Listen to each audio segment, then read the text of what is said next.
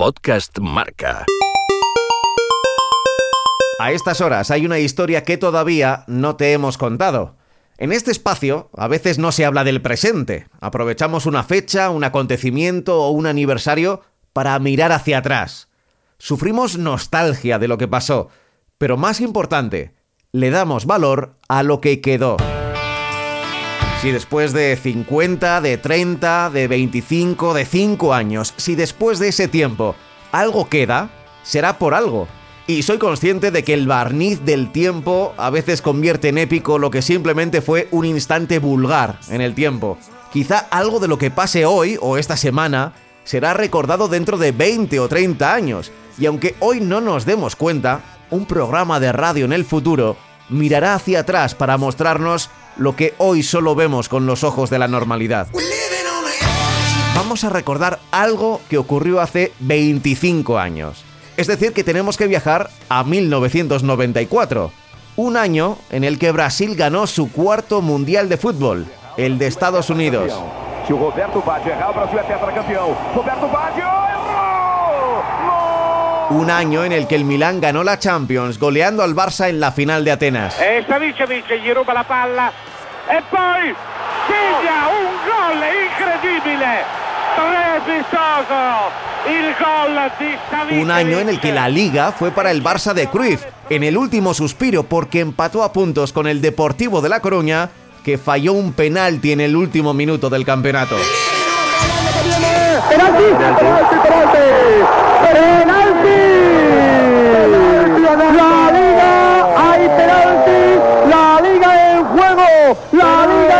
En Riazor. ¿Qué pasa? ¿Qué pasa en el Camp? Las manos a la cabeza, nadie se lo quiere creer. Aquí son 44, todos se agolpan con Cruz. Estamos Seguimos con Gaspar Rossetti. 44 de la segunda parte. El derribo que Fortunando hace ver. Terer le mete la pierna. El penalti no ofrece duda. Silencio Va de a tirarlo Jukic. Va a tirar Jukic. El serbio colocando la pelota. Se fueron todos a derecha Gaspar, pero no quiso la responsabilidad. Tira Miroslav Jukic. Atención a Jukic. Jacinto ha sido Puede ser una liga. sin ninguna. Vale una liga. Atención que va Jukic. Vale una liga. Silencio se rueda. Jukic junto a la pelota. 44 y medio. Va Yugoslavo. Para, para, para, para. ¡Oh!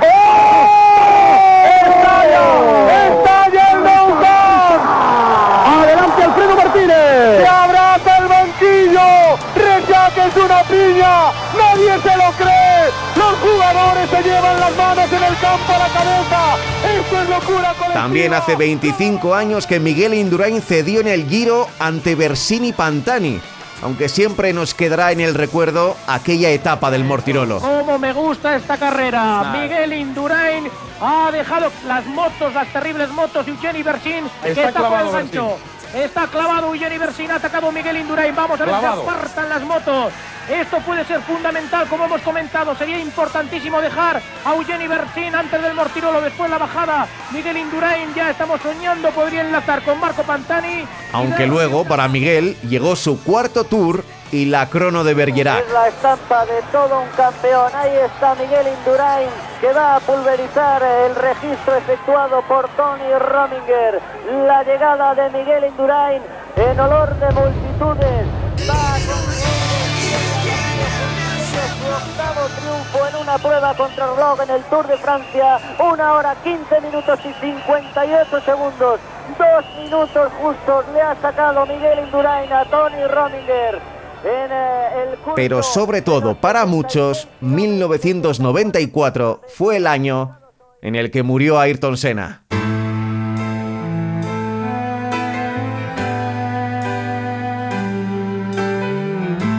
Fue un maldito 1 de mayo de 1994, en la carrera correspondiente al Gran Premio de Imola en el circuito Enzo y Dino Ferrari. Estaba siendo un fin de semana nefasto para la Fórmula 1. And it's Michael Schumacher on the one to oh, and there's a very big shunt. El viernes 29 de marzo, en los entrenamientos, Rubens Barrichello había sufrido un terrible accidente. El profesor Watkins, el doctor, el ángel de la guarda de los pilotos, le atendió en la pista. Professor Watkins Tras unos minutos inconsciente, lograron recuperarle en el centro médico. Pero lo peor estaba por venir. El sábado 30 de marzo, en la clasificación, es el piloto austríaco Roland Ratzenberger el que sufre un accidente. Su coche perdió el alerón delantero y no se detuvo en la curva Villeneuve. El impacto fue a casi 300 kilómetros por hora y la muerte prácticamente instantánea.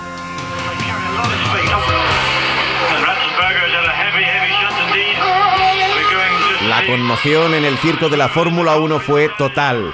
No fallecía un piloto en la pista desde hacía 12 años, en el Gran Premio de Canadá del 82. Todos confiaban en que la seguridad había mejorado, y era así, pero no lo suficiente para unos coches cada vez más veloces y más propensos a roturas fatales. Se plantearon suspender la carrera del domingo. Siempre se dijo que Senna no quería correr, a pesar de que había conseguido la pole. Aún así se decidió que la carrera se tenía que disputar. Vamos a ir con esta salida que promete ser espectacular. Ojo, todos los pilotos están en tensión tremenda. El director de carrera les habrá avisado que no quieren ninguna broma. Ya ha habido demasiada sangre en esta pista de Imola. Nos quedan breves segundos. Vamos a revivir en sonidos cómo fueron los últimos metros de Ayrton Senna. Y lo vamos a hacer recordando cómo se vivió aquí. En aquella época, las carreras se veían en España a través de una recién inaugurada Telecinco, con los comentarios de Ángel Marco y Gonzalo Serrano. Semáforo rojo. Y ahora semáforo verde. Salida correcta. Nada, no ha habido ningún problema. 20.000 caballos están en marcha. Solo al fondo tenemos el primer accidente, la primera salida de pista. Y la carrera empezó accidentada con un coche parado en la parrilla. Salió el safety car y a las cuatro vueltas se reinició la prueba. Esta es la carrera ya lanzada. Ahora sí que tenemos una buena pelea y vamos a contemplar, a degustarla de verdad, porque esto ya es el deporte. Se acabó todo lo aquello que era tragedia. Esto es puro deporte del que nos gusta, puro deporte que llega desde Telecinco. Mandaba Ayrton Senna con su Williams, Michael Schumacher con Benetton segundo y tercero Berger con el Ferrari. Llegó el momento de tomar la curva Tamburello, casi a fondo, de izquierdas, sostenida, parecía que no se acababa nunca, y casi al final, el Williams de Sena se fue recto.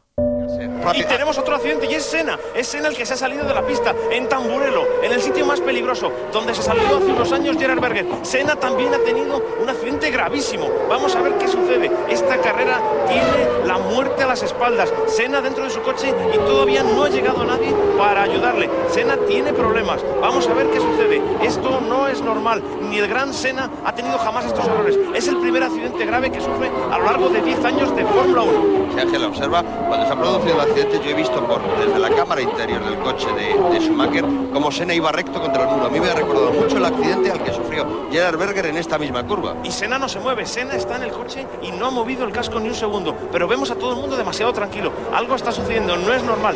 Nadie se aproxima a este, a este monoplaza del que ya no queda más que la célula central. Ha desaparecido todo. Senna está con la cabeza apoyada. Nos tememos un accidente tan grave como el de ayer. Estamos verdaderamente preocupados. No es normal, la carrera acaba de suspenderse. Vamos a ver qué sucede con Senna. Y lo que me extraña en estos momentos es que los equipos médicos no se acerquen al coche. O sea, no entiendo por qué este hombre no está recibiendo en estos momentos o sea, la carrera se ha parado en la vuelta número 7. No entiendo por qué Sena continúa ahí sin recibir asistencia. Los bomberos están ahí, pero no pueden hacer nada. Ahora llega, el coche. ahora llega el coche médico con el profesor Sid Watkins. Este es el hombre que tiene que hacer milagros. Los ha hecho ayer y los ha hecho antes de ayer. Veremos si hoy es capaz de conseguir que Sena no se nos vaya. Es un gran campeón y el accidente ha sido brutal. Observen ustedes en la repetición. Se sale completamente recto en Tamburelo. Aquí están a 290 por hora. El, accidente es violentísimo. Fíjense ustedes en el impacto, cómo se desprenden las ruedas y los alerones. No queda prácticamente nada del coche. El riesgo en este... La carrera siguió y terminó con la victoria de Michael Schumacher. Aunque ya se conocía el fallecimiento del tricampeón del mundo brasileño, no se les comunicó a los pilotos. Cuando los comisarios retiraron su coche, destrozado, comprobaron que en el habitáculo Senna había guardado algo era una bandera de Austria. Quería ganar la carrera y dedicarle la victoria a Ratzenberger. Se cumplen 25 años del adiós de Roland Ratzenberger y de Ayrton Senna.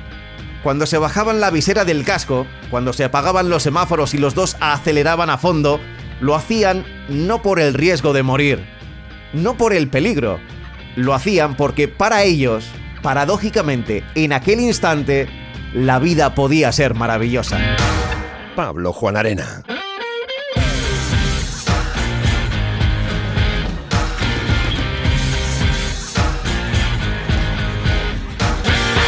Podcast Marca.